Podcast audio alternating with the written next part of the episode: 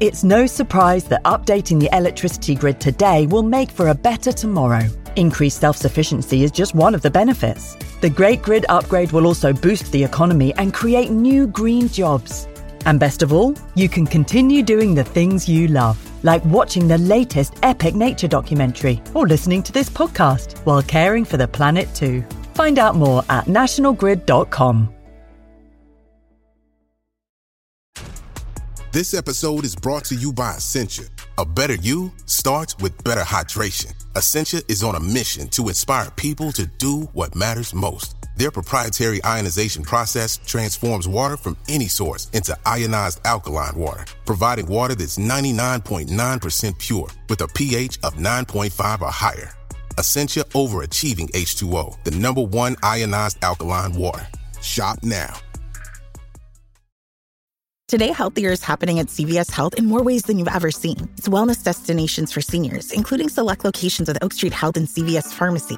It's doctors, nurses, pharmacists, and everyone in between, offering quality care and support virtually, in person, and on the phone. It's in-home evaluations through Signify Health and meeting mental health needs through Aetna. And those are just a few of the ways healthier is happening. To see more, visit cvshealth.com slash healthier happens together. CVS Pharmacy, Oak Street Health, CVS Specialty, Signify Health, and Aetna are part of CVS Health. Eligibility and services vary by location and individual. If you went on a road trip and you didn't stop for a Big Mac or drop a crispy fry between the car seats or use your McDonald's bag as a placemat, then that wasn't a road trip. It was just a really long drive. Ba-da-ba-ba-ba. At participating McDonald's.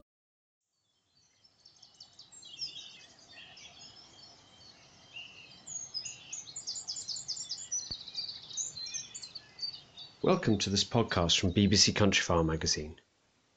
In this episode, journalist Andrew Griffiths visits the River Dove in the Peak District to see how this famous river is being restored to a more natural state to encourage wildlife. But he discovers that the human history of the river is just as important to some people, and that managing its future is a tricky balancing act. Restoring a river is about more than just ecology. The very word restoring begs the question restoring to what? To what point in time? This is just one of many questions that have to be thrown into the mix with a project like the restoration of the River Dove. Questions that can take us away from the science and towards the arts. There are many ways of trying to find out how the river used to look. One is to look at how the river has been depicted in paintings over the centuries. With a river as well known as the Dove, this is not too difficult. Dovedale has long been a tourist destination. Some say it was England's first tourist hotspot. People have been coming here to admire the scenery since the 1700s, and the river must be one of the most frequently painted views in the country. These old paintings are now being used to inform the river restoration team. I went to the newly refurbished Buxton Museum to meet Ros Westwood, head of museums and arts in Derbyshire. Ros had offered to let me see some of their collection and show me what these paintings can tell us about the history of the river. She also offered to tell me why there is always a fisherman in a Derbyshire painting, and why we must be careful about putting too much faith in these windows on the past. And I must declare an interest on Ros's behalf here. She's not just an expert in art, she knows a thing or two about rivers too. She's no mean salmon angler herself.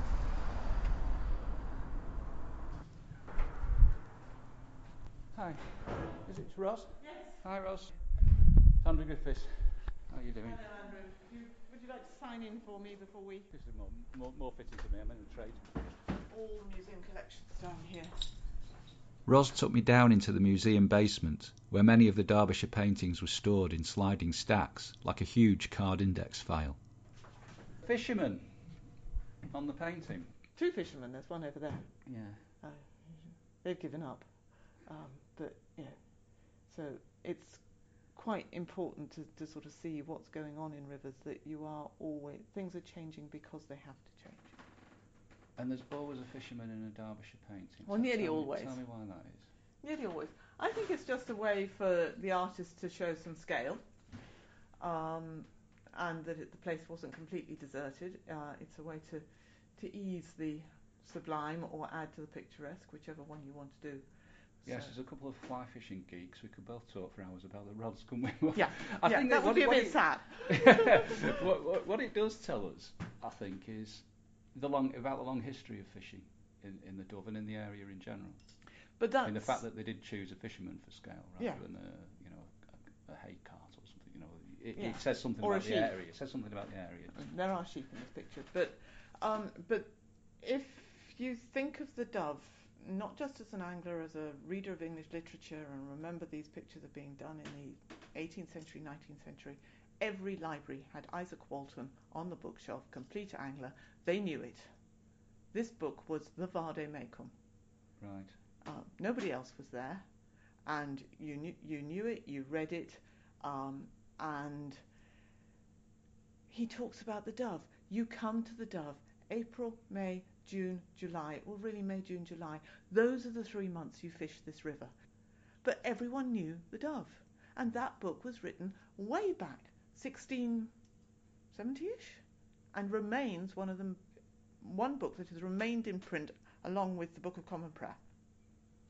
That's a real, you know, I hadn't thought of it like that. That's a really good point when you when you, when you say. I mean, now we, we're just swamped with choice with books. Well, There Mm. wouldn't have been as many around then, so i its prominence would have been enormous in its day. Yeah. I hadn't It- thought it- it like that. You know, this this is like having um,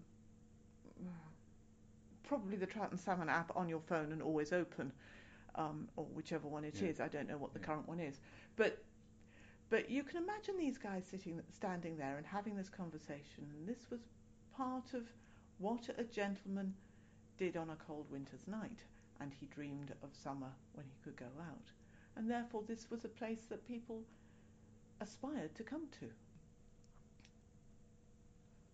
Um, what we're going to do is look at some other pictures of this landscape. If I can put my hand on them with any Looking for the right stack. Oh, here we go. Cromford. Right. So what we're looking at now is some of the the great prospects of Derbyshire done by um, Smith of Derby in the 1740s. And these I would describe as the first sort of tourist prints ever made. Um, and Smith publishes a series first of eight images, um, and then it becomes 12, The Prospects of Derbyshire. But definitely bearing in mind this consideration of the sublime, so we've got to have things um, big, dramatic, scary, um, gloomy if you can, but uh, don't make it too bad. So make sure there's some people around. So we're looking we're looking at these old these paintings going back. This is 17. 1745-ish. And we're seeing we're seeing definite signs of, of the river being modified. It, it's not a new thing. Tell, No. tell, tell me about uh, Well, how you think that people have and why they have modified it. it. Really, what's changed It's the extent to which we've modified the channel, isn't it? Yeah, yeah. I think we've got to remember that a river is a source of food. And so historically it has always been a source of food. That's why we fish. Fly fishers nowadays are not fishing for dinner. If we all relied on our fly fishing for dinner, none of us would eat. You know that. Um, in that time, this was a really affordable, cheap source of protein. Um, and if you could fish well, then you were going to be able to feed your household, not just you, because you're not just feeding one person, you were feeding yourself, your servant, um, your family. Um, it may just be for a light breakfast, but even so, um, you are not going to make it difficult for yourself. So you are going to net it, you are going to use baskets. Um, all the methods that were being used in Africa, were used in North America, I'm quite inv- convinced would have been used in Britain. I can't see any reason why we shouldn't be doing that. Um, as you say, it's a free conveyor, be- conveyor belt of food, isn't it? if if you manage it, but by um, even the time that that um, Walton's writing, um, they know that you can't overfish it because there won't be any next year. That's why you only fish this during the mayfly, Hmm. because those fish that survive your uh, deprivation by the time you finish killing everything that's come out um, will have got fat on the mayfly, will have their, their babies, and next year there will be another crop, and you see it as farming. Hmm. And that's what this is about. I think that we have always tried to manage spaces to our advantage as people. And I suppose putting that in the context of the Dove and today's restoration project, I suppose that the, the weirs as they are at the moment was just the culmination of that process. And it's just gone that little bit too far with our current knowledge of um, ecology and the fact that, that, that, they are having some damaging effect on the on the overall ecology and habitat of the river. Yeah, but I think we also need to take account of the fact that this river um, has always had owners, and those owners also want to improve their land, and improvement, if you go back to before the 20th century, means beautifying it. Um, and if beautifying it means to make a cascade because you've got a natural river rather than Chatsworth having water coming down the hill, to make mm. a cascade and to enjoy the, the noise and um, the beauty of that sort of water and its fishing water, then there is good reason for us to be thinking about what is the motivation of that family. Oh, you think there was an aesthetic? There is an aesthetic, of course. There's an aesthetic. Oh, that's interesting.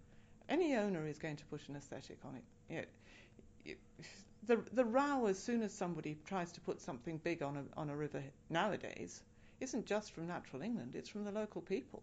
You know, it's going to spoil the view. Mm. Um, let's look back at the, the building of the railway. Some of the objections to taking these weirs out is just that. that yeah. People, I mean, it does, and they do look beautiful.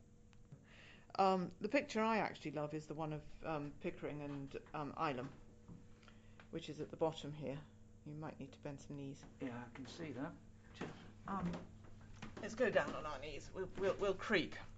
I was sitting here thinking, does this land? Yeah, this this all looks man-made. Yes.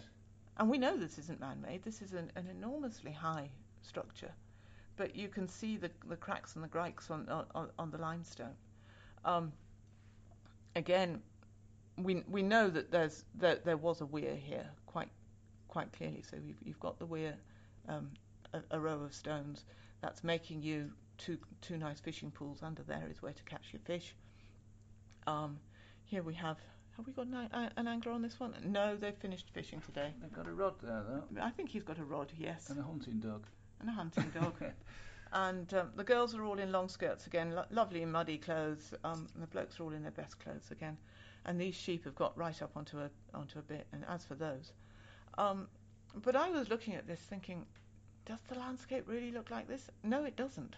Mm. I don't believe it ever did. Mm. Um, even if you took all the trees back, I don't believe it would look like this.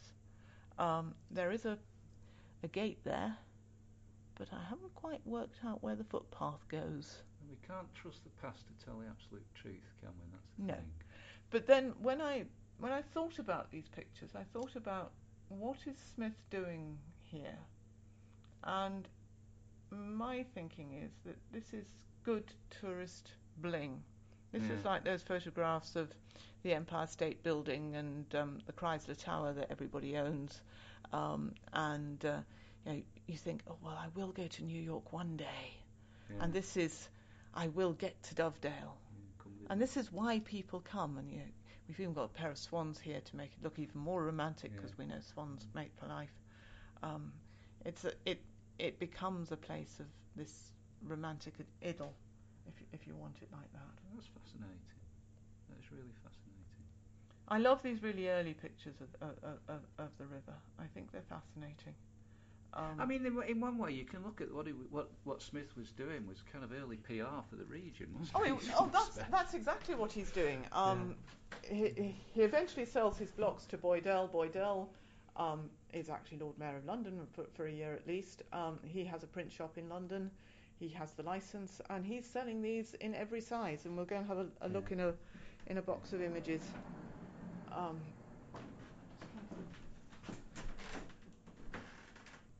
and here's the Straits, um, which is probably a better showing of the Straits. Um, probably with the old lady. It was the Straits in that other picture, though, wasn't it? Mm. I can see the yeah, because now it's the boardwalk now, yeah. of course, the, the, wooden boardwalk. Yes, it interested me because when I was writing my piece for it, was I noticed when you walk through there, the whole acoustic of the river changes. Yeah because you, you've got the rock on both sides, and Mm. it sounds. Big. That's the thing. It sounds bigger than it actually is when you walk Yeah. through those streets. And that's part of what the sublime is about. Uh, it's the senses, isn't it? Yeah. It's a sensory thing. Thank you for showing me down. I feel like I'm in the engine room of the museum, and I suppose in a way I am, aren't I? You are. You are. this is this is where it all we do stuff. Well, or where we're supposed to do stuff. Oh, that's great. Thank you very much, Ros. That's brilliant.